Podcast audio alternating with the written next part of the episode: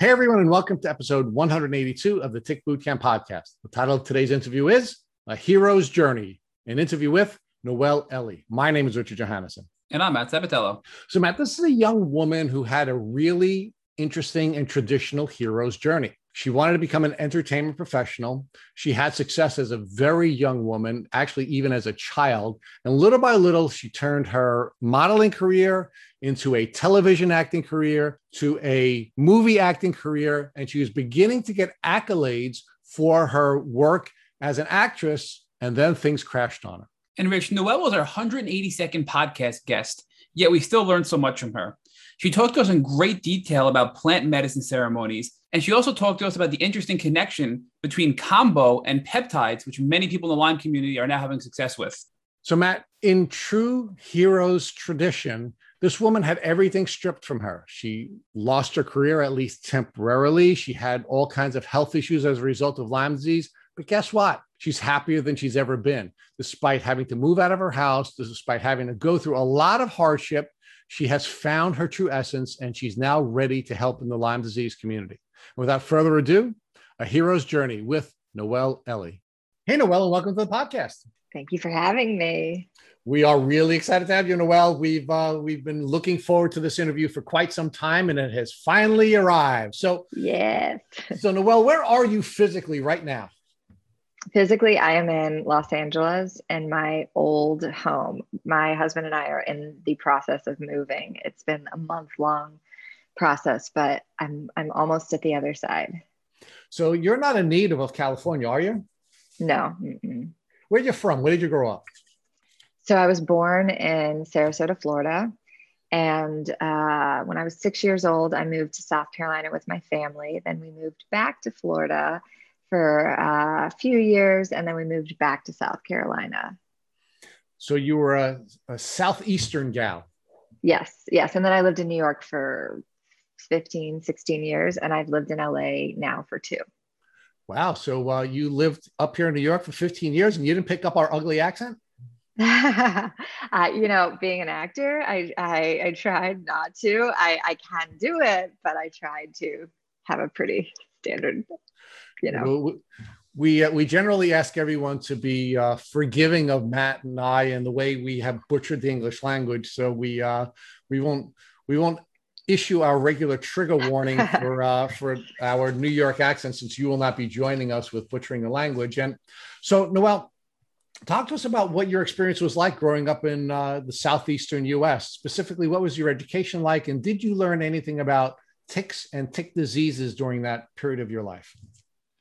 Sure. Well, I grew up at a time where, like, especially in Florida, my brother and I would in the summer, we would go outside, spend the entire day outside. The only time we would come back home was when my mom would say lunch is ready or, you know, dinner's ready, and we'd come back home. But otherwise, we were playing in the woods, we were playing with friends, and or we were at the beach. And then when we were in South Carolina, it was the same sort of thing. Um, uh, I I lived literally next to the woods at times in South Carolina, so we were always climbing trees and building forts and you know, I was a big tomboy. And then uh, in high school, uh, middle school, high school, I started modeling and um, uh, I was a cheerleader. And then at 18 years old, I announced to my parents uh, that I was moving to New York um, to pursue modeling. And two days later, I picked up and was in New York.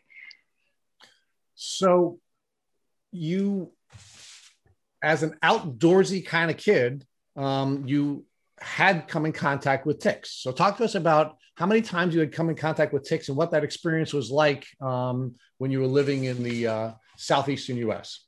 Yeah, well, I only actually came in contact with ticks one time that I that I knew of, um, and I hadn't.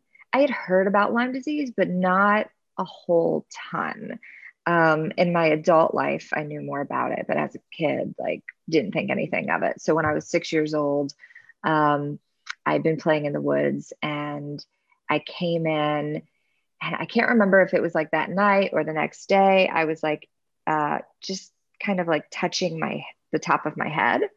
And my mom was like, what are you doing? Come here.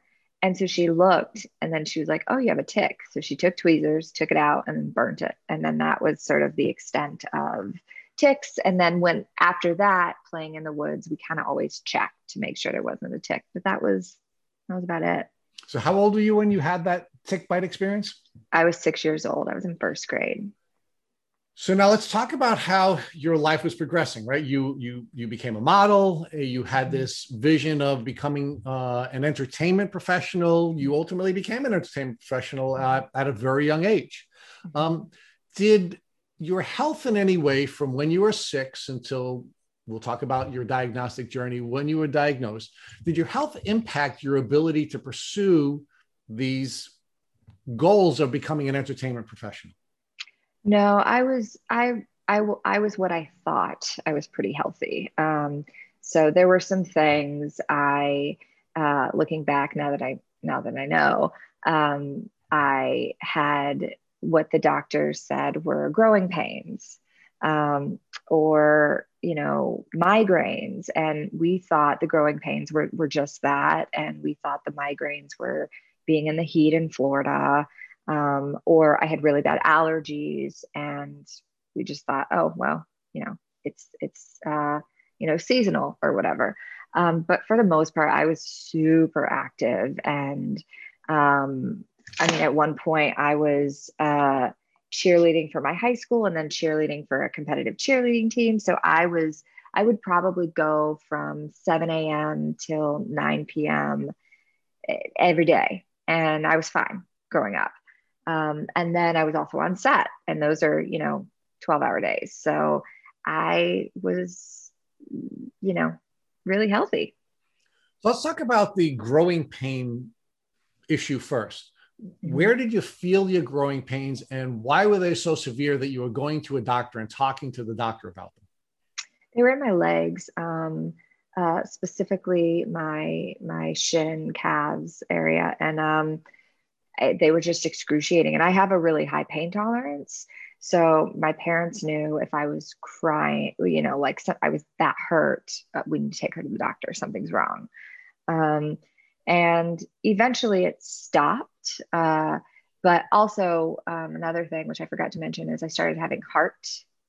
Uh, uh, my heart would skip a beat, um, and that I started picking up around the time I was 12. Um, and it's been on and off for many years since. Um, but again, we just didn't think anything, you know. So when when you were dealing with these heart palpitation type issues when you were 12, did did you seek the advice of a doctor and what were the doctors saying about your heart palpitations? We went to the doctor, but we didn't go get like an EKG or anything like that. Like, you know, also growing up my family didn't have a lot of money so i don't even think they had the means to be able to do that. So and i, and I didn't have health insurance. So um it yeah they the doctor was just like oh i think you're fine. You know i, I don't hear anything. You know nobody took it that serious. So do you believe that because you are such an active young person and you were taking steps to be healthy um, you were able to manage these symptoms for a good portion of your life. Totally, totally. And you know, and, and you guys know this. I think a lot of people, you know, a lot of people can live with Lyme disease and have no idea they can, you know, live a healthy life. It usually takes something to really activate it or trigger it. So, so I think that about, was the case for me. And, and we're going to get there in a sec. So let's talk about how your career developed between the age of 18 when you moved to New York and where you are today. How, how did your career develop? Oh man. Um, so I I was modeling right away, and um, I uh, it was it was great. I was also I look back at at my old calendars to see my schedule, and I mean, just I don't I don't now. I'm like, how did I do that? But um, again, I was just super busy, and then I I took a commercial class and realized, oh, wow, I love modeling, but acting, this is it. This is what I want to do. So then I started taking acting classes and training um, around New York and around the city. And um, I did some musical theater and off Broadway stuff. And then um, started booking uh, more TV and film. And I had to take a little hiatus. I don't say, I shouldn't say had, but I chose to because my mom got sick. She had metastatic breast cancer. And um, that was uh, sort of the, the beginning of my integrative health journey because she got integrative treatment. And um, I would leave New York for periods of time anytime she got treatment. So anytime she got uh, what's called IPT therapy, which, which is um, uh, targeted chemo. So it's like a fourth of the dose of normal chemo. And so I would go to be with her, and um, and then she passed away in 2016. I'm sorry. And so, thank you. Yeah, it was a, it was a big bummer. And um, she uh, that took me away from acting quite a lot even though you know she passed away and then two weeks later i was auditioning for like black panther and like these huge projects you know but um that really opened my eyes to because the doctors gave her three months to live and she thrived for six years. And so that's when it really started to open my eyes of you have to be your own advocate when it comes to your health. And just because an expert or a doctor you know tells you something that that doesn't make it fact that doesn't make it bible that doesn't make it true you know your body so you have the ability to listen to that. So give us some you know and just on a high level some of the some of the tv shows that you're on and some of the uh, film experiences that you had during this portion of your journey. Yeah. Um, so i had a recurring role on cbs's blue bloods with tom selleck and uh, I was on Shades of Blue, which was an NBC show with Jennifer Lopez and Ray Liotta. Um, I was on Lifetime Movie Network. Uh, I was on CW's Dynasty. So it's like the reboot Dynasty. Um, and I've done a lot of different films, like action films, where I get to play a badass, you know, assassin and um, lots of commercials. And I, I felt you know, it's funny because at first I moved to New York and I was this struggling artist. I was a model and then I was an actor, but I was waiting tables and nannying. And I fell into recognizing I had this skill set. And so um, I started producing live events and started with like 30 people events to 3,000. And um, I got the opportunity to work with clients that are New York Times bestselling authors and um, well known empowerment speakers and motivational speakers. So that also helped me become even more hyper aware of my mindset and how important it is what we think, what we say, you know, that gets reflected back to us often. Um, and uh, so I did a lot of, I'm really grateful because I did a lot of really cool shit. and uh, yeah. So, so, how was your health while you were doing all these cool things? And um, were there any moments during all of these exciting events that you were you were engaging in where you were feeling betrayed by your health? Totally. I, I didn't know that at the time. Um, so, for example, I started having chronic lower back pain um, probably around the time I was 20, 24, 25. And it would hurt so bad it would take my breath away at night. And I just thought, well, I live in a fifth floor walk up and I walk around New York City carrying bags all the time. Um, or uh, I would get really tired. I'd have friends who would travel like crazy. Then they'd come back and they'd go out and they'd do this and they do that. And for me, after I'd travel, I'd come back to my home and I would kind of collapse and not be able to do anything for a couple days. And again, I just thought, well, I'm really busy because I was really busy. Um, and and so there were things like that that started to looking back that definitely were happening, but I just didn't know. I just thought it was normal. Right. But did you really think it was normal when you were comparing yourself, for example, to your friends who were sort of living these crazy lives as well and they weren't suffering that same kind of fatigue? Um, yeah, or... I, I did. I did only because on top of, you know, working a, a daytime job and then also acting, I was taking care of my mom. And so there was just so much going on that I just, yeah, I made, ex- I made excuses for it for sure. So talk to us about um, when you were finally diagnosed and what led you to go to seek the diagnosis. So, oh, that's, that's a, that's a doozy. Um, so let me figure out how to condense this. So in 2018, I um, so one of the things I would do is I I had an eating disorder for a decade as well. So let me throw that in there. Um, which also I then thought, oh well, I have an eating disorder. I'm I'm my I'm treating my body like shit. Of course I'm tired or whatever. Um, but I cured myself of the eating disorder. And one of the ways I did it is I would talk to my body and I would thank her for being healthy. And there was one morning I was rubbing my stomach and I was just like showing her love. And I said, Thank you for digesting properly, you know, whatever. And as I rubbed my stomach, I noticed this lump. This was in 2018. I was like, That's weird. And I didn't think anything of it. Time went on and I, I continued to feel it. So I went to the doctor at the end of 2018 and she said to me, um, I think you just ate something. I think you're fine. You know, maybe get an ultrasound, but I think I don't, I don't, I don't feel anything that was the first sort of like ping of something's wrong in my body. But I listened to a doctor and just, she told me I was fine. So I thought I was fine. Fast forward a year, uh, six months, 2019, I moved to LA and this lump in my stomach starts to grow and get bigger and bigger.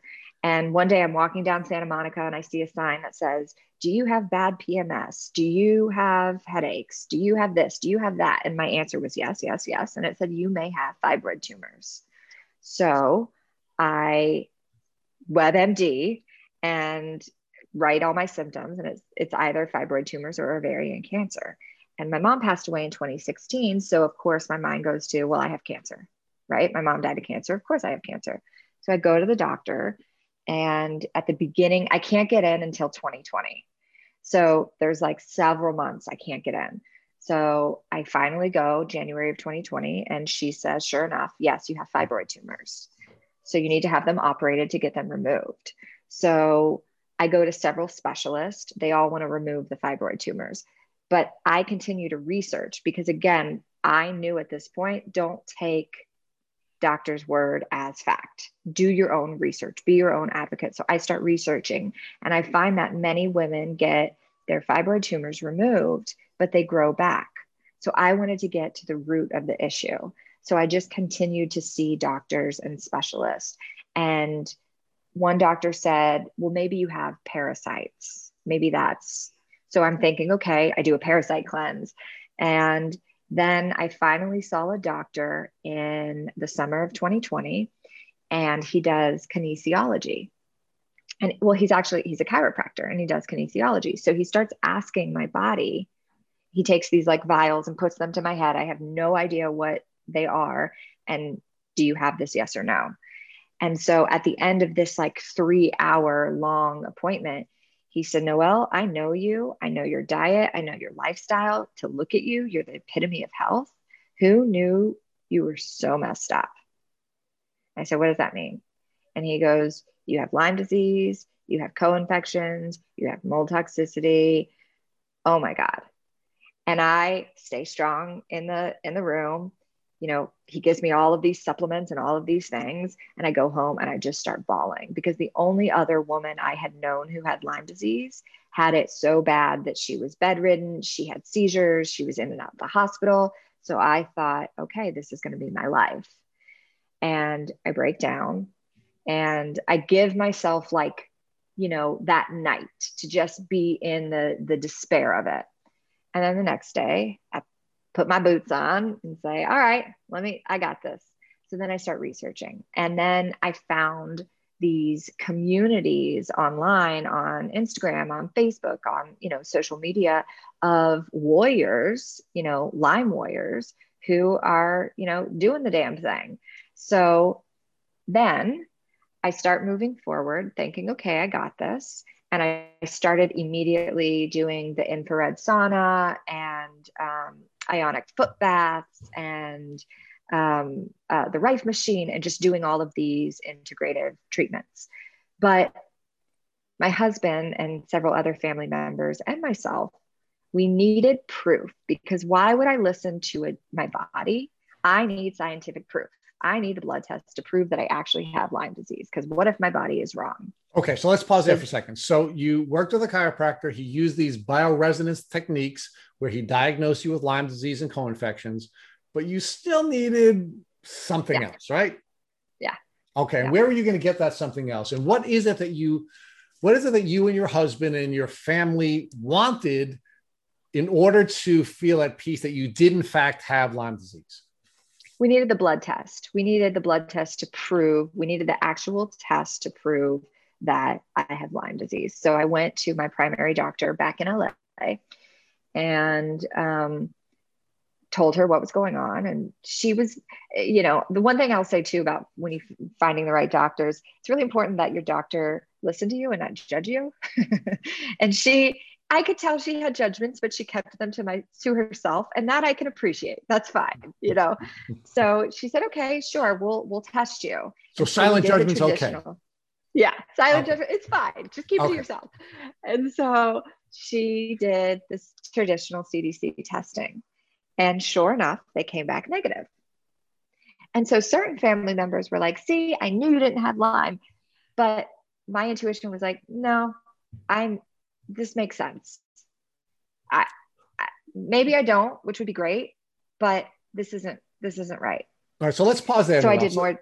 Well, wait, wait, before you go.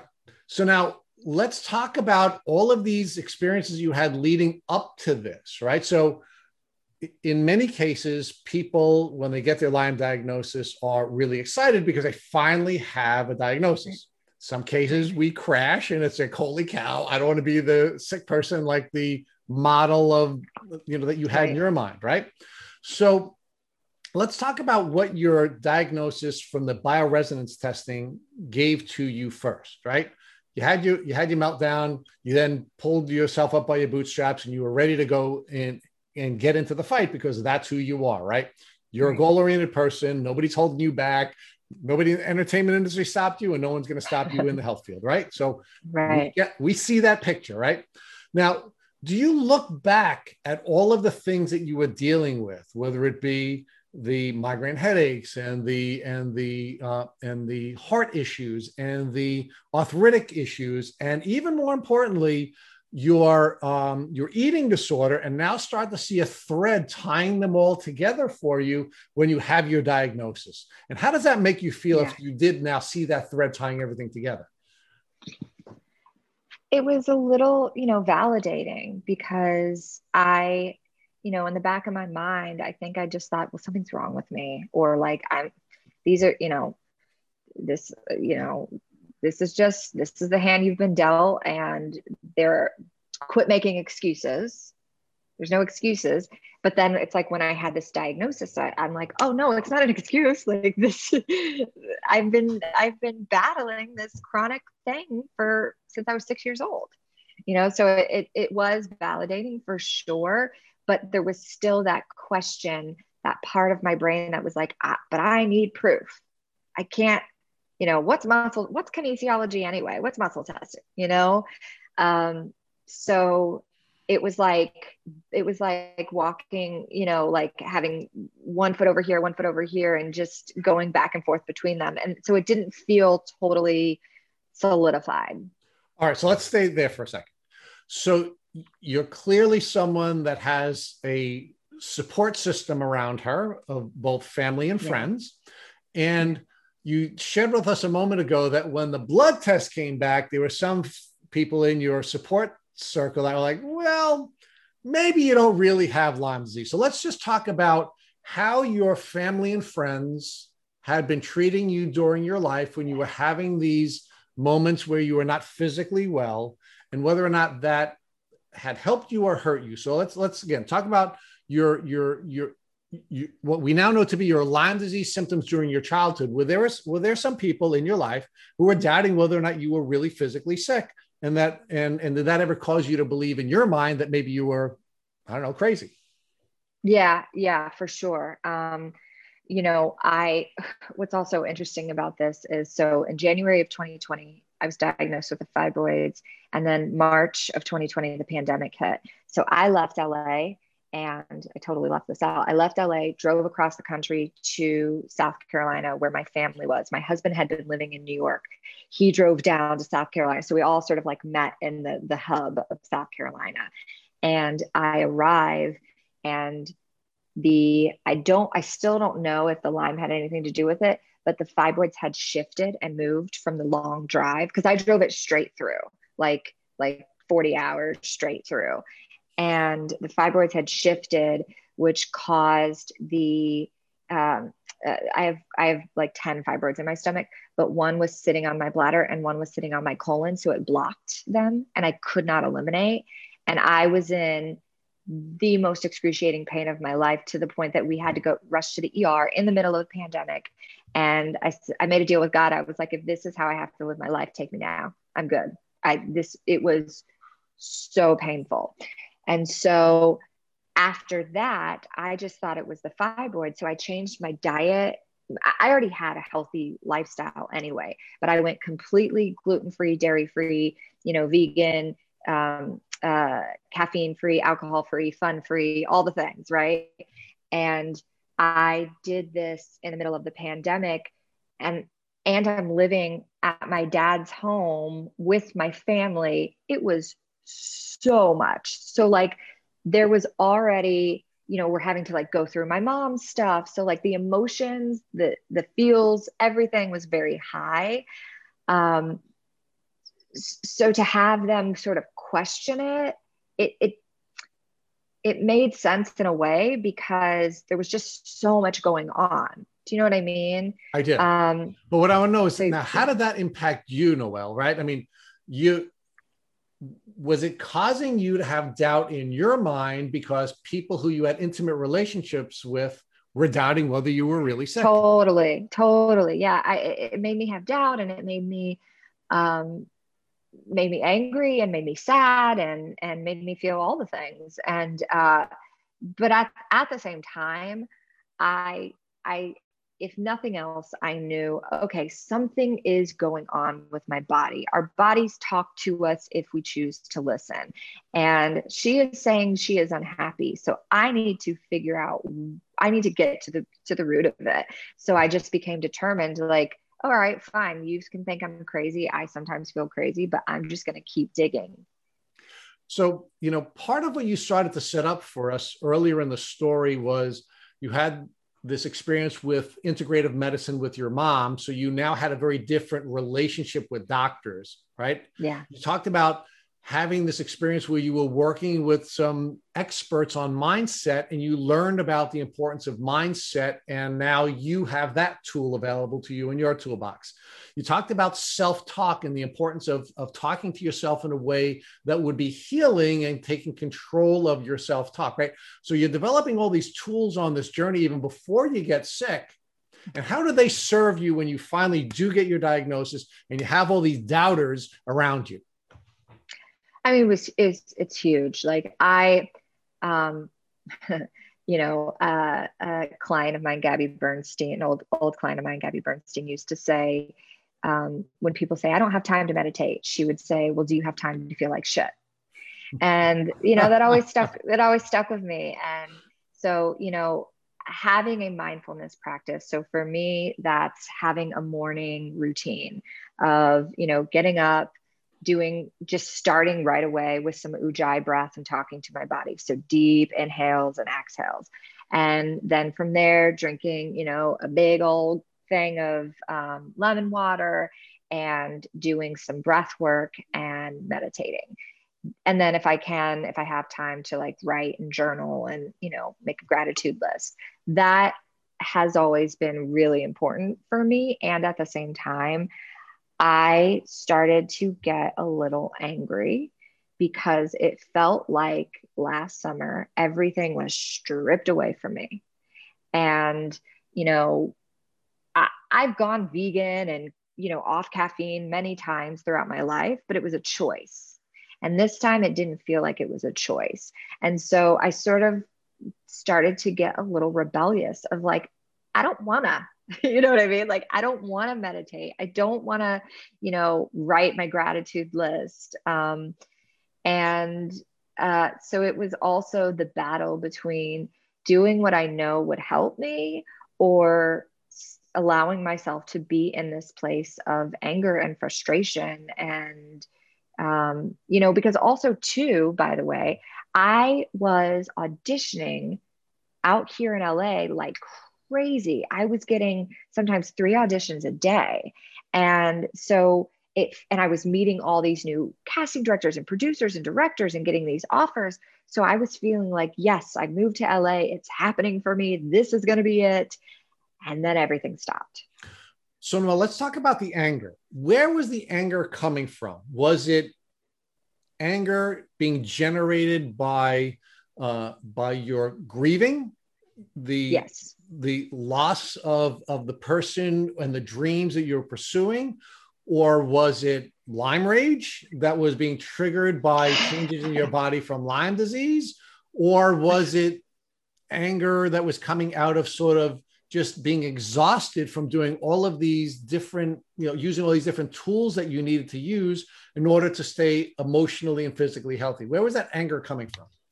All of the above. I I did not know. So the the, the grief part of my old the old version of myself that actually didn't i didn't have that epiphany until this past year in a in a plant medicine ceremony. So that aside i had um, the Lyme rage was insane to the point that like my dad my nickname is noni. He'd be like hey noni. And i'd be like what? And all of the sudden like he'd look at me my husband would look at me i'd look at myself and be like i don't wow, I have no idea where that came from. You know, so the Lyme rage was real. And and it, I mean, it was funny. Like we'd make a joke about it. I'd be snarky or say something bitchy. And my husband would be like, excuse me. And I'd say, oh, it's Lyme rage, you know?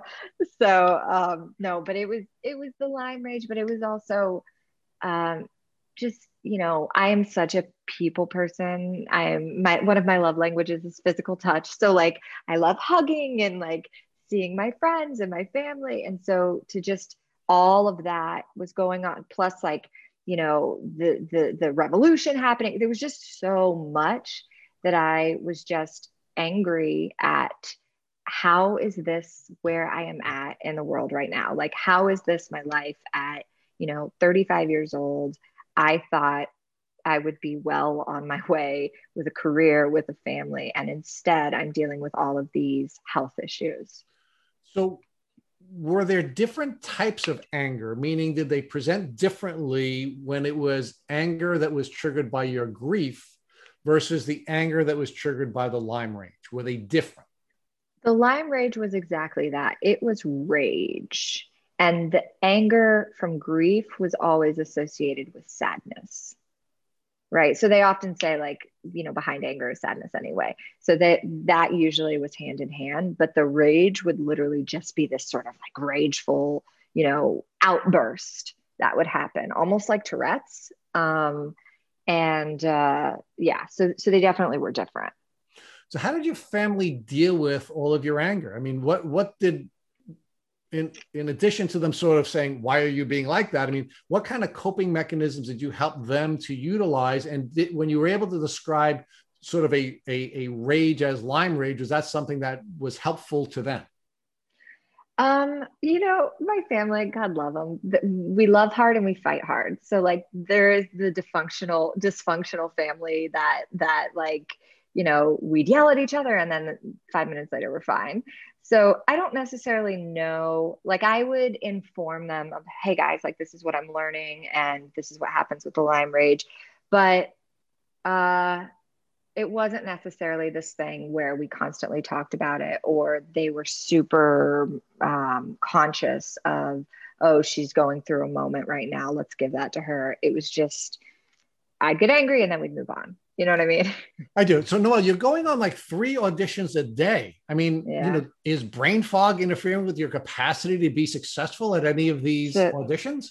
It's a great question. So I did not realize it was brain fog. So I've always had a really great memory. And when it comes to memorizing lines, because, you know, for some auditions, eh, you'd get 12 pages, 12 pages of sides and of dialogue. And I, you'd have to remember, you'd have to know the whole thing in a matter of eight hours. So, you know, I've always been really quick, but throughout the years, I noticed there were certain specific moments where it was just gone, no matter how long I worked on it. But I just thought, oh, I guess I'm not necessarily a nervous person. I don't get, I don't really get nervous. I get excited. But I just thought, oh, I guess it's nerves. But looking back, oh my God, it was a brain fog. And I just had no idea. So now, why did you fall to nervousness when you weren't feeling nervous? I mean, explain that thought process that you had, or that rationalization process, where you really weren't nervous. You'd never been nervous, but you used that as the as the fallback for the explanation about why you were struggling with your lines.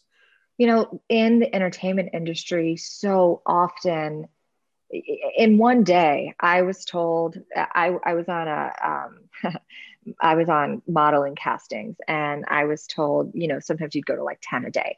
And I was told I was too fat, I was too thin, I was too tall, and I was too short. So it's such a mind fuck in the entertainment industry that, you know, you can you can literally go into a room audition and see the producer on his cell phone the whole time, walk out and say, I suck, and then literally book the job. So like there's no rhyme or reason with the business but I think a default for a lot of actors or models in the entertainment industry is, well, it's my fault. I've done something that's wrong. So for me, it's like if I got brain fog, I'm not going to think it wasn't common for me to be like, oh, I have brain, this is what it is. Let me, let me figure out what's going on in my body. It's no, you're wrong. You're nervous. You're not good enough surely that's why you don't know your lines. Now, do you think that was the entertainment industry and the sort of the beat down that you take in the entertainment industry or is that really sort of the Lyme undermining your your your mindset and your inability mm-hmm. to properly evaluate what it is that was happening you know i'd love to blame the Lyme i didn't even think about that but I think it's probably a combination of both. I think it's, you know, I also grew up in the South where um, racism was prevalent, and I was a brown girl. And, uh, you know, so there were just a lot of things that uh, uh, created this this reality for myself. And so I think it was all all of the above once again. Now, do you think the stresses of working in the entertainment industry made it difficult for you to begin the healing process? Yes and no. I think the inter- I think it also saved me. I was living my purpose. I was getting to be creatively fed. You know, I when my eating disorder was bad, I remember seeing a life coach and she said, "Well, you need to get out of you need to stop acting and modeling. Like that's not the industry you should be in." And I remember thinking like that's crazy. Like I how many people can say they get to do what they love, you know? So I think um yes, I I didn't this is what's interesting. So I was auditioning like crazy and in December of 2019 I my manager uh, it was the day before my birthday he called me and said, Listen, we're going to have to let you go. And basically, I was dropped. Came out of nowhere. It made zero sense. And I was devastated. I was heartbroken. But it, looking back, it was such a blessing because had I still been auditioning like I was, I would have never continued to you know dig. So had i been on set had i had i booked a series regular on a television show i'd be on set 12 hours a day monday through friday. Do you think i'd be paying any attention to my health? Absolutely not.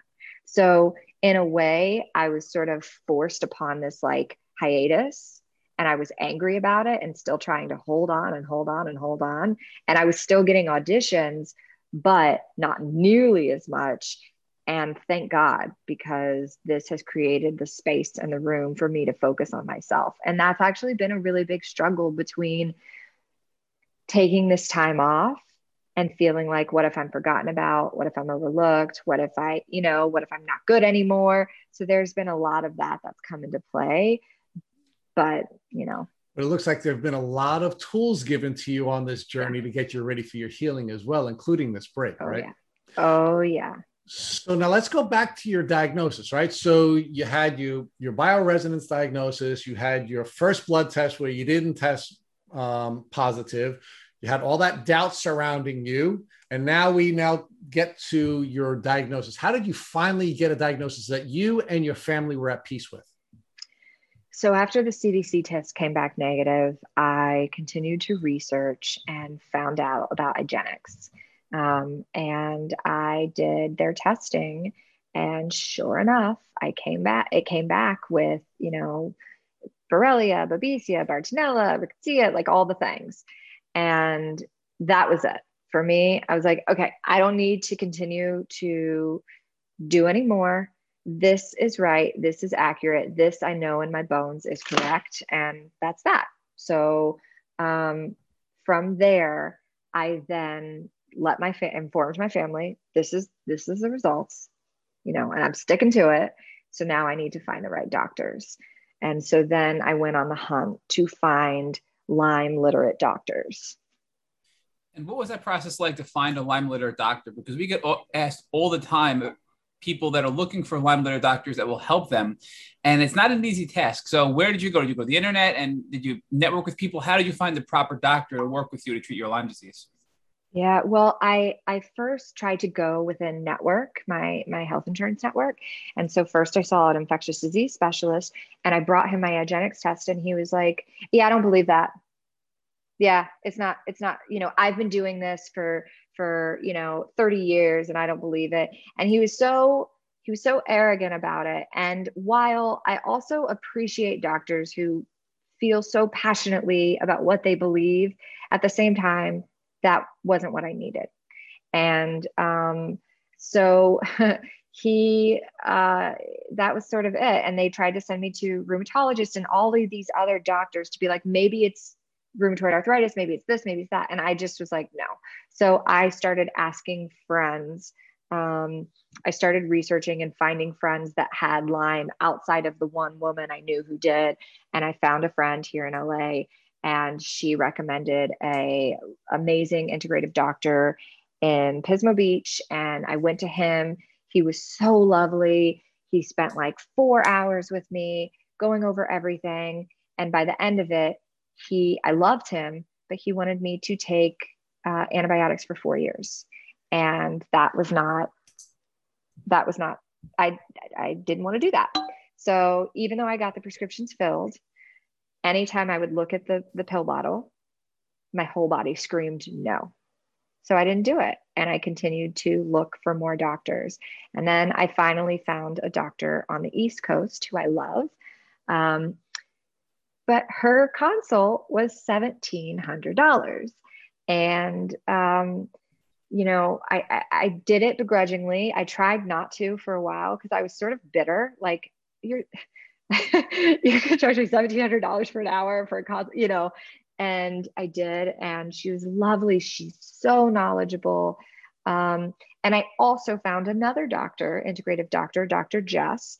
She is incredibly inexpensive. She was only like, I think I was one of the last consults she was doing. Now she's no longer doing consults, but her protocol could last months to years.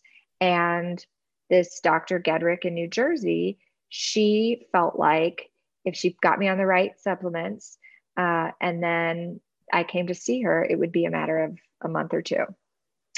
And, but with Dr. Gedrick, it's very, very expensive. And so I sort of battled between the two of like, do I go with Dr. Jess? Do I don't go with Dr. Gedrick? What do I do? You know, one is a matter of like, a couple grand. The other is a matter of tens of thousands of dollars, right? And so I started on Gedrick's protocol. I felt a little bit better. Um, not not super great. and I was supposed to go out there. And so, what I decided I was going to do, being I'm also a director, so being the actor, director, producer, uh, I was like, okay, great. This is what I'm going to do. I'm doing all this research. I'm, and in the meantime, I was also doing like IV therapies here, cryotherapy, all these different um, acupuncture. I was like, all right, I'm going to create a documentary series and I'm going to document what I'm doing. And uh, this is a way to sort of kill two birds with one stone where I'm letting people know about Lyme disease and also I'm creatively being fed. So I got my crew together and talked to Gedrick. We were going to go on a television show, all these things ready to go. It's the night before my hotel's booked, my flight's booked. We're supposed to, I'm supposed to fly out there and I'm, I'm going to be in New Jersey, New York for a month. I get the hit. I'm not supposed to go. What does that mean? What in the world? I've already spent so much money. What? I'm not supposed to go. I have no idea why.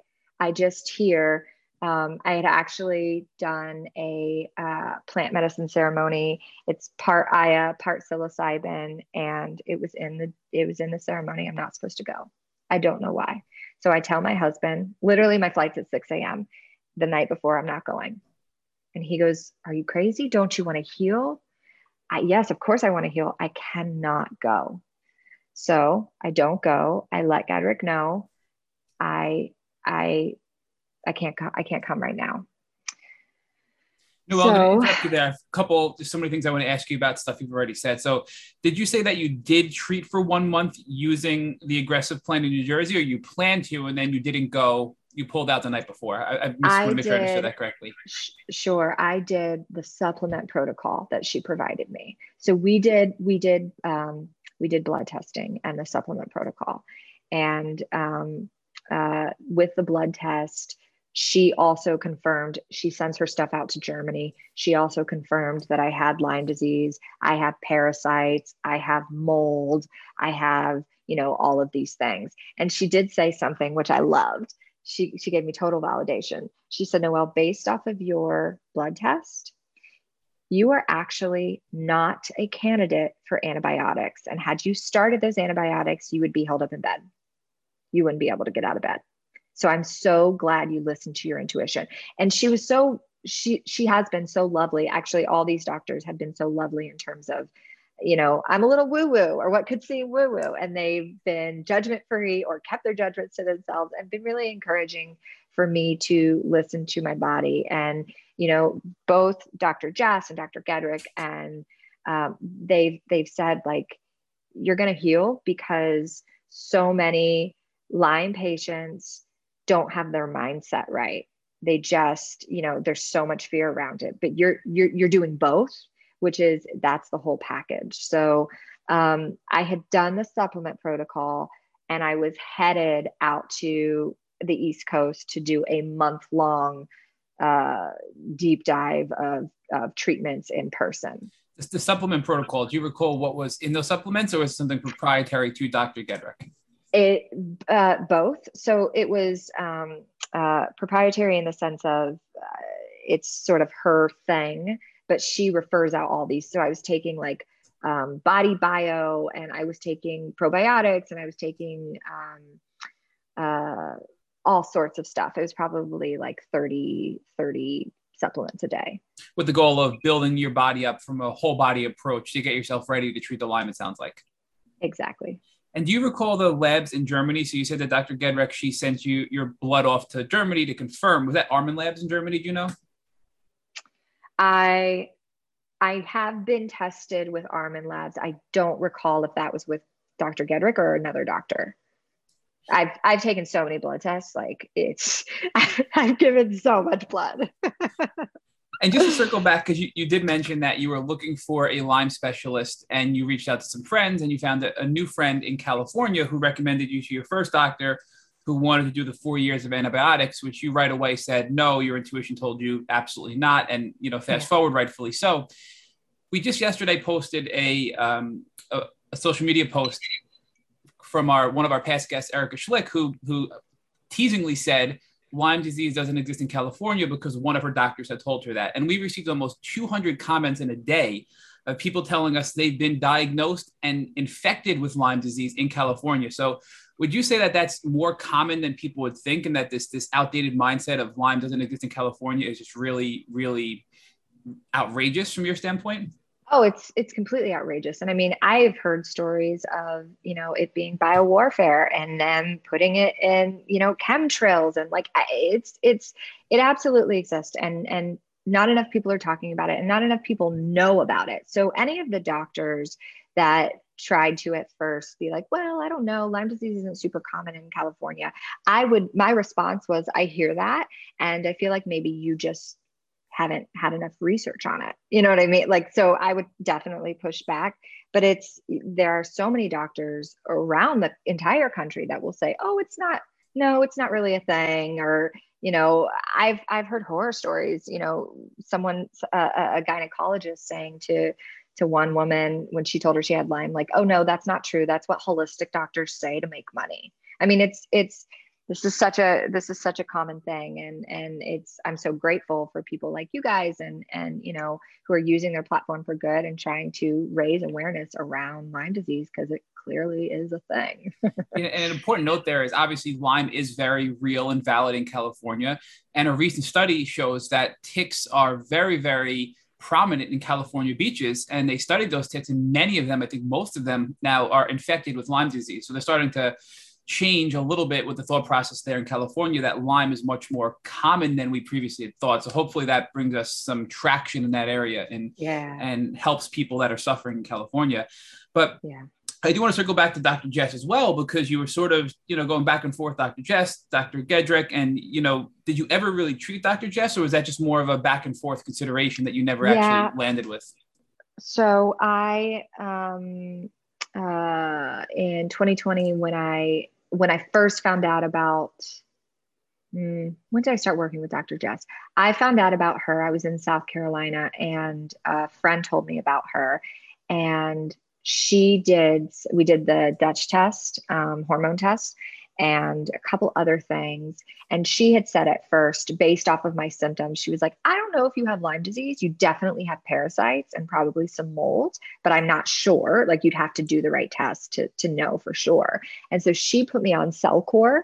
And I did that for two, I did like phase one and phase two. And while I was eliminating parasites for sure, I actually didn't feel that great. So I thought after phase one, I would feel amazing, or especially after phase two, but I didn't. And it was in that process, we found out I had the Lyme disease. So then she was like, Oh, wow, you do indeed have Lyme disease. I got the IGeneX test. And she goes, Okay, so, you know, this is the protocol I would give you, but it's going to take some time. And so she was really, she was wonderful. Like she, she was absolutely like, if you want to go to Gedrick to get like sort of that quick fix, you know, and you want to spend that money, absolutely. Like she was super supportive. Um, but she, her protocol, you know, is, is she just wants, she, she's not worried about making the money. You know what I mean? She just wants people to heal. So you, you were already treating with Dr. Jess before your diagnosis, and that's when you pivoted over to see Dr. Gedrick, and she then that's when you pulled out, which we'll get to in a second. Now, Cellcore, before you had your diagnosis of Lyme, Cellcore you were using to treat parasites, which you had suspected with Dr. Jess. Is that an anti-parasitic protocol? Can you talk to us more about what Cellcore is for our listeners? Yeah. Um, so it was like uh, you take like a binder. Um, I'm trying to remember exactly what it was. It was like six different things. Some were tinctures, some were uh, pills, and um, and then I think your diet has to be pretty clean, which it already was for me. Um, and it's really great in particular, which I didn't know this at the time, but if you take it around the full moon, because that's when parasites are the most active. So, um, uh, yeah, I, and and most people who are just have parasites will feel amazing after doing this this parasite cleanse, but I I I wasn't feeling any different other than eliminating parasites. so I wonder it was that whole whack-a-mole theory that you were treating the parasites, which you likely had because you were purging them, but then the symptoms of Lyme became more prominent because you were treating the parasites. Do you think looking back, that's what's yes, happening? Exactly. And what's what's wild is I also, while I was on the East Coast, um, because I was 35, I'm thinking, oh God, I have these fibroids. I now like there's there's all these things going on. Let me go talk about freezing my eggs right? Because, you know, many doctors will be like, well, you're at that age, you know. So I went to a reproductive endocrinologist and he goes, Noelle, I can't even get to your ovaries. We did test and he's like, your ovaries are great, but I can't even get to your ovaries because the fibroids are blocking them. And what was so wild, Dr. Jess said something that's always stuck with me. She goes, You know, our bodies are so remarkable. I wonder if the fibroids developed to protect your ovaries from the parasites getting to them. And I was like, I love that. Okay, I'll take it. Yes. Uh, so I always found that very that that, that very fascinating theory, and um, I now think the fibroids developed from the Lyme disease being left untreated. And I, I, when I first found out about the Lyme disease, I went on this deep dive of researching the correlation between Lyme disease and fibroids. And there's not a ton out there. And um, I found a woman, Jordan Younger. She's the Balanced Blonde on social media.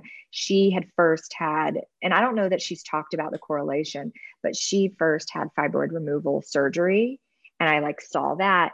And then years later, I found out she had Lyme disease. So was, I was just like, oh my God, there are probably so many women. So I'm a part of these fibroid groups where I'm like, guys, get tested for Lyme.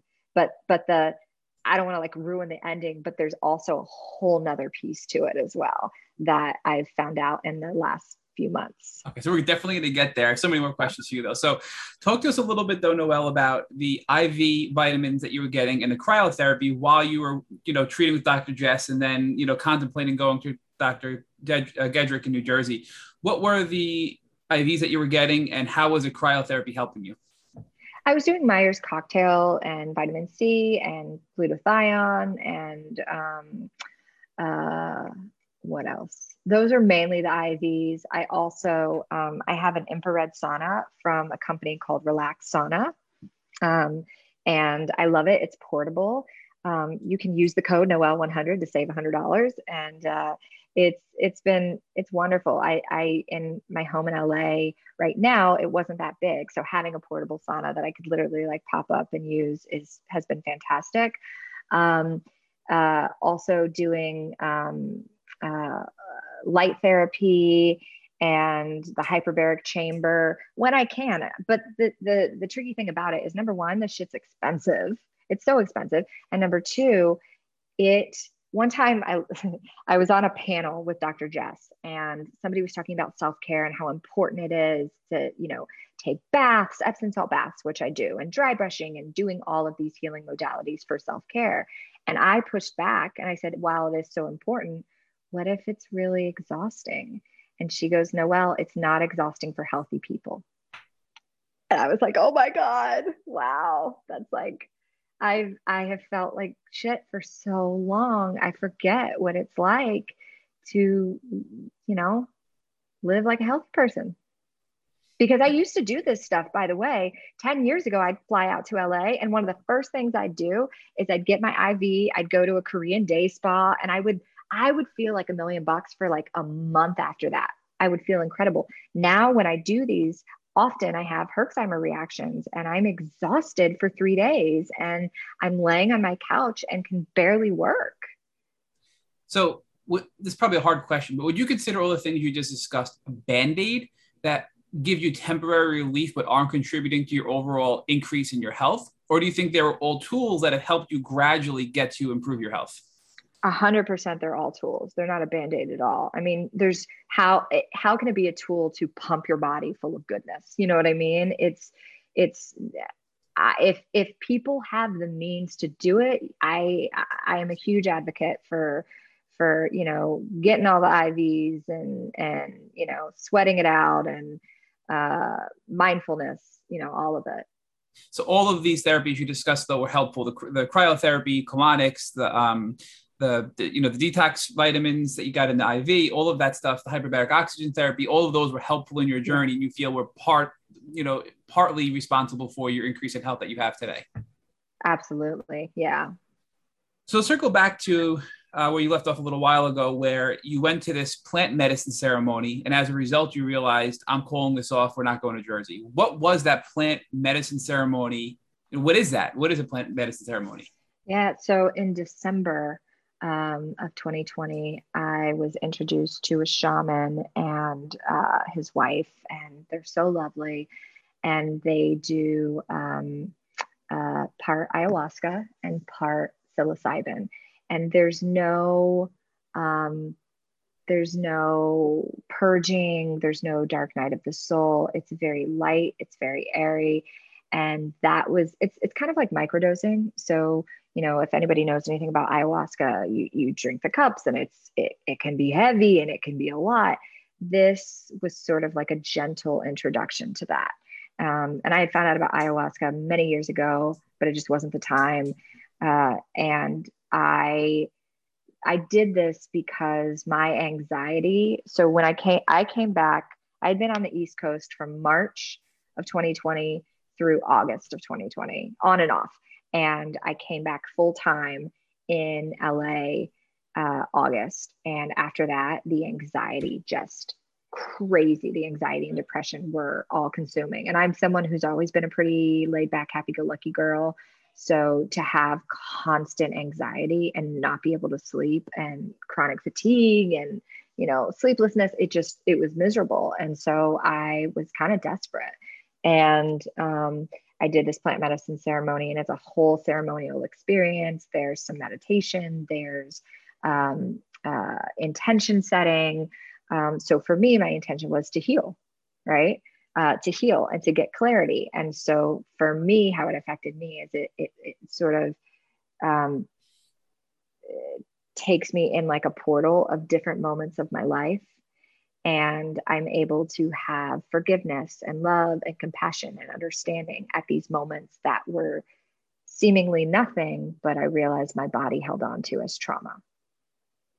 And so it's been, I, basically have been doing ceremonies uh, once a month since. And once I once I found the ceremonies, I was like, oh, this is absolutely a part of my healing journey. I have to do this and I I know it's it's just a part of it, and um, that has what has been one of the biggest um, profound healing modalities out of everything I've done. So essentially, it's allowed you to have clarity. It sounds like it's taken you out of the fight or flight mode, and it's allowed you to have a rational mindset to make clear decisions to improve your health. A hundred percent. So one of the things we find, and it's the probably if if not the most, one of the most difficult things to overcome with chronic Lyme is the fear to take steps to improve your health because people are so afraid of getting worse and are so afraid of treatments that could have adverse reactions. Do you yeah. feel that these plant medicine ceremonies have helped you make rational decisions to improve your health that you might have otherwise not taken? Absolutely. Absolutely. I mean, I, it's, it's, you know, one of the sort of one of the first epiphanies I had on the plant medicine was I was taken back to a moment where I was seven years old and I watched a movie and it was this really i wasn't supposed to. I asked my dad i was like can i watch this? And he said no. And i, I like snuck it and watched it. And it was about aliens who abducted women that were pregnant and they would take their babies to like procreate. And so i realized oh my god at seven years old, I told my body she's not safe to get pregnant. So what happened? There are these fibroids that literally I can't get pregnant because they're blocking my ovaries. Like, you know, so there've just been huge moments like that that have been so beautiful and so under like it just uh and and yeah like i said there've been so much where i thought it was like nothing but a thing like i didn't think anything of it and i realized oh no that was trauma that's trauma that has been stored in my body and has not been able to be released. So let's talk more now about the next steps. You're finally getting this trauma released, you're getting this clarity, you're calming down your nervous system, and you were previously contemplating which doctor to go to next. So, what are your next steps in your healing journey now that you have this clarity and this calmness because of these plant medicine ceremonies that you've been going to? Well, so I um,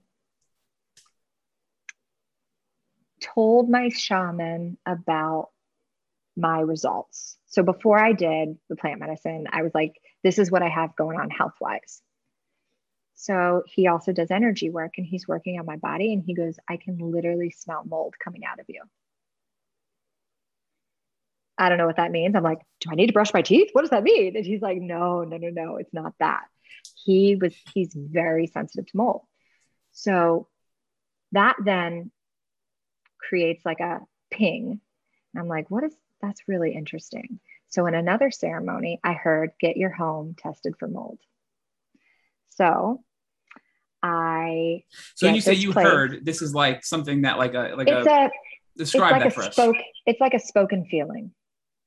It's a spoken feeling. So it's not this like loud godly voice and it's not necessarily my voice it's just i don't know any other way to describe it other than a spoken feeling and there have been many times throughout my life i've had epiphanies like that where i've i've i've heard this spoken feeling and i've always listened to it and when i you know it's it's always served me and so i told my husband i'm like find a mold expert we need to get this place tested for mold so we find somebody and he comes and he does air testing and he goes, I'm going to test the kitchen. And again, the spoken feeling was test the bathroom. And by the way, there's no, it's it's a it's a newly renovated place. There's no, you can't see any mold, you can't smell any mold, but it was so strong. And he goes, he like can show you on the the humidifier, like there's not that much humidity. I think it's okay. And I said, I, you got to test the bathroom. So sure enough, the results come back and we have mold in our bathroom. So I then let Dr. Gedrick know, hey, do, do I still continue on this protocol? Because I'd been taking the supplements for a couple months now. And she goes, oh my God, Noelle, if you had come and gotten treated out here, you would have come back to a home with mold and it would have reactivated everything. And so the mold has been the trigger for all of this crap every single thing because I, when I was in 2018, uh, when I first felt the lump, it was the size of like a half dollar. Now it's the size of a grapefruit.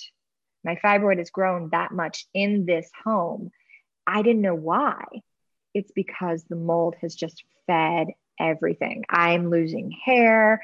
I am, you know, it's it's it causes the anxiety. So it basically it's the thing that activated the Lyme, and uh, and it's it's the thing that has grown the fibroids and it's like basically been the the major cause of all of this stuff. And so, so once, i have to get out. That's why i'm in the process of this move. So once again your intuition ultimately saved your life right? You would have went to dr gedrick you would have had no maybe some progress with her while there come home and you would have relapsed and you would have been stuck again right? So yep it just sounds like and by the intuition... way that would have taken that would have taken you know that would have been like $25000 so that's that's my money. Like that's the that's you know what i mean? I would have been able to afford that again.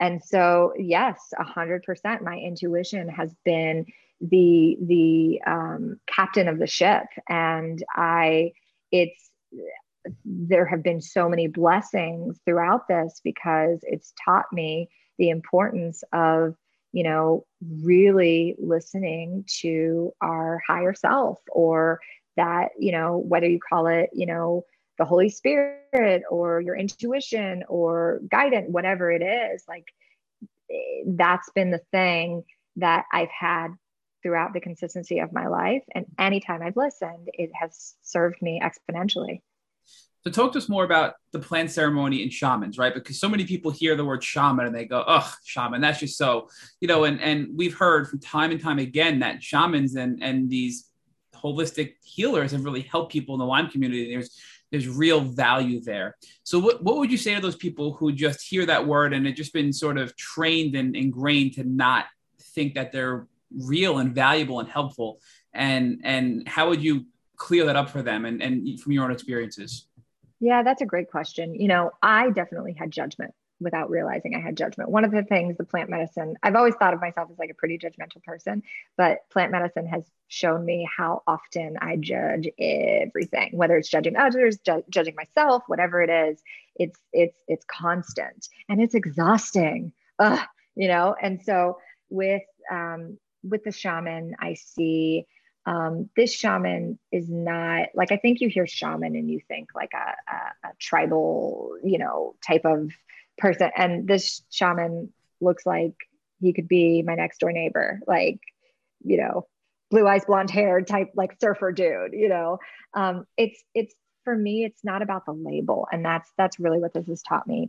Whether it's, you know, I grew up very Christian and, um, was was raised to have certain beliefs. And this has taught me the importance of like we're all one. There's it's oneness it's about love. We aren't meant on this earth to to work make money and die. We're meant to to you know live in the light and spread spread love. And um, if you can to anyone who is thinking like okay you know if you can try to put your judgment aside and listen. Like, are you curious? If you're cur- curious, maybe check it out a little bit more, but from a place of curiosity, not from a place of judgment. And, um, you know, it definitely has to be, you have to be ready for it. You know, my husband, he did full blown ayahuasca and it was two nights. And the first night was literal hell, absolute torture. But he stayed the second night and it was total bliss. And he has received so many downloads and so many blessings. And he is not someone who is into, you know, like when I met him, he was not meditating. He was like playing football and drinking milk and like doing like he, he, he's a different person than he is now. And it's it's been he has he's recognized the the gifts it's given me and you know I don't know about you, but anytime I see somebody doing something that's bringing them joy, I'm like, ooh, I want that. Let me try that. And so um, it definitely you have to be called to it. And and there are also people who facilitate plant medicine ceremonies that aren't shamans. You know what I mean? It doesn't have to be a shaman. It just has to be with people you trust who understand the medicine, who are are going to um, keep you safe and keep themselves safe. So, what else have you done in your your journey up until the present date that has helped you? We've talked about a lot. Have there been any other natural or Western medicines that have helped you in your journey? Mm. Well, so now that I found out about the mold, I am, I found out recently that citric acid is made from mold, and citric acid is in like 90% of hair care products. And so, you know, these are things I knew what what goes into your body is just as important as what goes on your body, right? Like our skin is our largest organ. So, you know, I already tried to do organic stuff anyway, anyway, or like paraben toxin free. But now that I'm continuing to dig and find, oh my God, like literally half my hair care products have citric, citric acid in it. Um, so there's things like that that I'm becoming more conscious of and I'm removing them. And so, what I'm doing right now is literally every single thing in my home is gone. i am having to buy all new furniture. And this has been like the most excruciating part of it. Like, I have items that my mom gave me that are so sentimental that you can't get back, that I have to let go of. And it's, it's, it's heartbreaking and uh, you know talk about grief like it's it's you know, it's been five years since she's passed, and I've had these thoughts of like, I feel like her memory is sometimes fading, but at least I have this, right? Like, at least I have this tangible thing I can hold, and I have to let go of it. But I keep trying to remember. It's all about remembrance for me. So, like, if I can remember, first of all, wealth without health means nothing.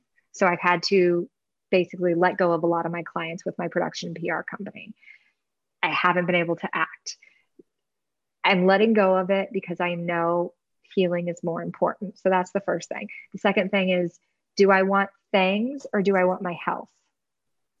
So so you know when it it's it's I feel this rebirth happening and it started to happen with the plant medicine but now it's like oh you know last summer I kept saying like I'm angry because I feel like everything is stripped away from me. I can't eat this. I can't drink this. I just want to drink a beer on the beach or whatever it was. But now it's sort of God being like, oh, you thought that was stripping away? How cute. That's really cute. Here we go. And and I'm I'm trying to look at this as a, a rebirth to step into this new portion of my life so I can live fully and happily and healthily and all, you know, feel all the things. Um, so, so everything I've mentioned, the IVs, the cryotherapy, the acupuncture, the colonics, the enemas, the all the things, those are all helpful. But the biggest thing for me has been the understanding of deep, true, real self love. And I used to hear self love and I would be like, make me puke. Come on. Like everyone, everyone's a life coach nowadays. Everybody preaches self love. I didn't understand it, but through the plant medicine, I now embody it. And um, I know without a doubt that the once I get out of this moldy home, I'm going to heal. And oh my God, one more thing I forgot to mention kambo has been huge for my Lyme disease. I am pretty certain, and I don't have the doctor, you know, uh, blood test statistics, but I'm pretty certain that kambo has been the thing that's like diminished my Lyme disease. So talk to us more about kambo. We've heard about it from two or three past podcast guests, and we've been told, you know, little bit, little bits and pieces from each. But can you describe for us what kambo is and what the treatment and the process is actually like of of taking kambo? Yep. So kambo is uh, poisonous secretions from a tree frog, and um, in the Amazonian, and they they make 11 peptides that our body makes naturally. But basically, what they do is it's a whole ceremonial experience as well. And they burn what's called gates, and they are like a teeny, teeny, tiny dot. And you can start with a few, like three. And usually they start on your arm and they burn these little three three dots and then they put the poisonous secretions on you and then you immediately feel it racing through your body looking for disease it goes to town racing all throughout your body and it's it's a scary. There's no hallucinogenics to it. It's so it can be scary. Like i your your face can swell up your hands can swell up. You can literally turn into a frog. Like you can look like a frog. Um, uh, you get really hot. You, your throat can can tense up. It, it's it's not a fun experience. And for 20 to 40 minutes you're purging. You're just purging water. You're just purging liquid but you're also purging disease. That I did, I did it the first time, and my husband went with me. He just went out of solidarity, not any other reason. He wasn't into it, but he was like, Yeah, I'll go. He did it with me. The next day, he had eczema all over his arm for years, completely gone, completely gone. And um, it's it's brutal for 20 to 40 minutes, but if you go to the right facilitator, the person I go to has it for six hours and it's like a whole wonderful thing. I lay on like a biomat and like there's meditation and and uh, uh, it's it's it feels like the worst kind of flu. So like or food poisoning. And you know, sometimes it's coming out both ends. So you're going to the bathroom and you have your bucket and you're doing the thing. But for me, it's taught me how important my how, how strong my body is and I'm always like, all right, 20 to 40 minutes, anybody can deal with that. Because then the next day you wake up and you feel like you could run a marathon and you feel amazing for weeks after that. So, would you say kambo was probably the m- most aggressive and strongest therapy you've done to date to treat your Lyme disease? Number one thing, with, how, without doubt. How many times have you done the kambo treatment? I've done it four times. So, they say if you do it three times within a moon cycle, that can be like the most potent. So I that's one thing and I'm grateful for this. I have sort of like a stick to itiveness warrior mentality where like I have friends who have been dealing with Lyme disease before they got a- an actual right Lyme literate doctor for years. That I'm going to fast track it. Like I'm not going to sit on the sidelines and just I want to keep doing the thing to, to doing my research to figure out what thing to do next. Um, and so I was like, all right, three times within a month. Holy crap, I can't believe I'm going to do this. But I felt incredible. And I know that's why there was a, there were a couple months there where I was feeling like a million bucks. Still not, not a hundred percent, but compared to what I was, one to 10 being the worst, I was at a nine consistently. And after the kambo, I went down to like a 3.54. So I can't help but wonder. We've heard a lot of other guests tell us that peptide therapy has been very helpful for them in their healing journey. And you mentioned that Kambo has, I think, 11 different peptides. Is that what yeah. you said? So yeah. I can't help but wonder if there's a correlation between peptide therapy and kambo, and those peptides are actually effective in, in treating Lyme disease. I had never heard of that, but I absolutely believe it to be true for sure. So before I hand this back over to Rich, I just am fascinated. You're the first person to really talk to us in detail about plant medicine ceremonies, and it's clearly been a game changer for you in your health, yeah. with your intuition, your mindset, your nervous system, and just your overall healing journey. If you can just give us a little bit more detail, like what what is that whole process like? Are they giving you medicine? Are they giving you herbals? Are they giving you tinctures? You know, what is what is it like to actually go through the process? And are they giving you anything to actually treat you while going through this this ceremony? So um, with ayahuasca, it's just a cup of ayahuasca, um, and that's it. And uh, but it's it's uh, it's it truly incredible but it's it's heavy it's deep it's light it's all the things. And i always tell ed, everyone with ayahuasca you better be ready for your life to change. If you're not ready for that then maybe maybe hold off on ayahuasca um, you can also they call her they call her mother ayahuasca so i asked mama aya to be gentle with me and she was so gentle and so i thought the second night, I was like, oh, I got this. So the second night, I was like, whatever lesson in whatever form you'd like to give it to me, I'm ready. And the second night was literal hell. It was excruciating, but it was so beautiful. And I, I, I received so much healing from it. Um, so with with Aya, if you have, I had never done mushrooms or I'd smoked weed growing up, like in high school and stuff. But other than that, like I'd never really done you know, psychedelics or anything. So um, I've heard of people microdosing with mushrooms. I just had never done it. Uh, I'm really glad I started with part Aya, part psilocybin, because um, again, it was like a micro, it was like baby steps into it um, before I did full blown Aya. And um, with with the ayahuasca that I did, I did not do that with a shaman. I did it with um, a beautiful angelic person who and I judged that too. I thought, well, if I do ayahuasca, I need to go to Peru or, you know, uh, somewhere where there's an actual shaman in the jungle. I did not do that. I did it stateside. And um, I'm so glad because going out of the country, being in the jungle, not necessarily speaking the language, that probably would have scared the shit out of me, you know? Um, but uh, it's you the biggest piece of advice I could give with it, you have to picture yourself getting in the back seat of a car.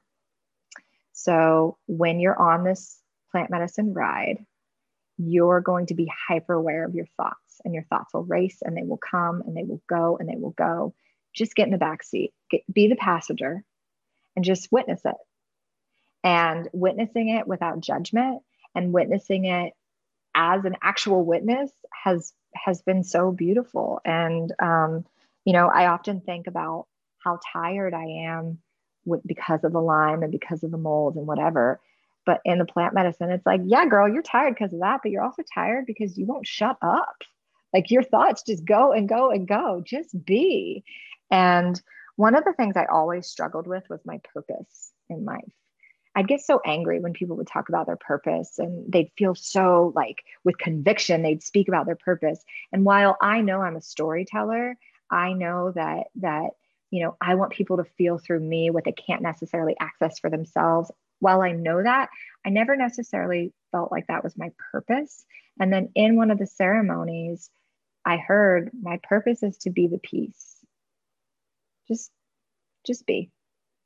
And that resonated so much and it also took the pressure off of everything you know and um, so it's it's look with with ayahuasca you're going to purge and uh, uh, with these other medicines you may not. But if you can just through it all get in the back seat and go along for the ride you'll be on one groovy amazing ride. So let's talk about that ride and what it means to the rest of the community because you are a brilliant storyteller. Hmm. How has this entire experience you've gone on, and it's been really fun to watch this this story unfold and and watch your early life prepare you for what happened in in your later life, which is preparing you for where you are now, and and how you know this this whole journey has been ordained for you. Um, where do you think you go from here from the standpoint of your experience and what you've learned on this journey? So, um, I now know anyone that feels better out of their home than inside of their home. You might have something going on. You might have some mold. You might have some asbestos. You might have something going on. So, like, that should be a sign. If your body, if you start to get the thought that your body is betraying you, your body's trying to tell you something. She's not betraying you. She's trying to talk to you. Are you going to listen? Um, and uh, it's, I feel like it's only just beginning. Like there, you know, I worked with Deepak Chopra and Gabby Bernstein, like all of these these woke thought leaders that I felt very enlightened with at times. And while I'm I learned a lot at the same time, I, what I've realized through the medicine is like the more I know, the more I think I know, the less I know. And so, you know, I think sometimes I thought, especially with my acting career too, like, well, once once I'm a series regular on a show, or once I've been in a blockbuster, you know, multi-million dollar feature film, then I've made it. That's not what this is about. That's like that that just puts a lot of pressure on people for me it's about surrounding myself with love and peace and and doing things in life that bring me joy and if i get to make money doing those things as well that's a freaking rad bonus. But um now it's sort of about simplifying. And i i've always admired minimalists but i've never been one. And now i kind of am in this situation where like when we move into our home on Tuesday officially, I have no clothes. I am someone who has had closets and racks full of clothes. Like I don't have any of it. And um, uh, it's it's it's learning to find the home in here inside my heart and not through outside, you know, material things. And I know that sounds like, oh my God, roll your eyes, but like it's it's the truth. And so um it's it's about falling back in love with myself and uh appreciating my body and all of her wisdom and um, being grateful that I have caught these diagnoses now as opposed to, you know, my mom was 55 and died of cancer. She was so young but I don't want to I don't want to be in that stage. And most and you guys know this Lyme and mold when when undetected leads often into cancer. So like I'm really grateful that uh, everything in life kind of shut down for me instead of to me so that I could truly heal. So do you believe you would have been able to discover the love that you've discovered and you're now sharing with everyone had you not gone on your chronic Lyme disease journey? No, I, I maybe, but not. I wouldn't have embodied this. I wouldn't have embodied it. It's like you know, without suffering, there can be no compassion. And you know, I had friends who had lost parents, and I, you know, my heart broke for them, and I would, I would cry, and I didn't understand it until I lost my mom, who was my best friend. So it's like with chronic illness, I didn't understand it at all. I thought I had compassion and empathy. You know, I'm an empathetic person, so I try to, but sometimes you have to really embody it. And for me, it's like I know, I know I can carry this torch. I, I, I have the strength. So if I can be a small part in changing one person's life, then it was all worth it, you know? So let me ask you the final Tick Boot Camp podcast interview question that we always ask. If God forbid your husband came walking into the room that you're sitting in right now and he had a tick biting him on his arm, what would you recommend that he do so that he wouldn't have to go on a chronic Lyme disease journey? Take it out, put it in a bag, send it off to the right person to test it to see if it has Lyme disease, and maybe do a round of doxy um, so that just in case. And i am not a a you know pr- you know you guys know i didn't take antibiotics but as a preventative it wouldn't be a bad idea. That's that's that's the first step. And then also i'd, I'd find the right like essential oils and and you know get him on some binders and sweating and and just doing all the things right away. Thank you for listening to the Tick Bootcamp interview with our guest, Noelle Ellie. To our listeners, we have a call to action. First, if you'd like to learn more about Noelle Ellie and her Lyme disease journey, please visit our Instagram page at Noelle underscore Elie. Second, if you enjoyed this episode of the Tick Bootcamp podcast, please share it with your friends by using the social media buttons you see at the bottom of the post. Third, Tick Bootcamp has created a Tick Bite blueprint that has been inspired by the information that has been provided to us by past podcast guests. We urge you to visit our website at www.tickbootcamp.com to view the blueprint. Please note we would appreciate any input or any improvements you would like to share with us. Fourth, don't forget to subscribe to this podcast on iTunes, Google Play Music, or on Spotify to get your automatic episode updates of our Tick Bootcamp podcast. And finally, we thank your community for your comments on our past podcast episodes. Please take a minute to leave us an honest review on iTunes, on Instagram, or on our website. We make it a point to read every single one of the reviews we get. Thank you for listening.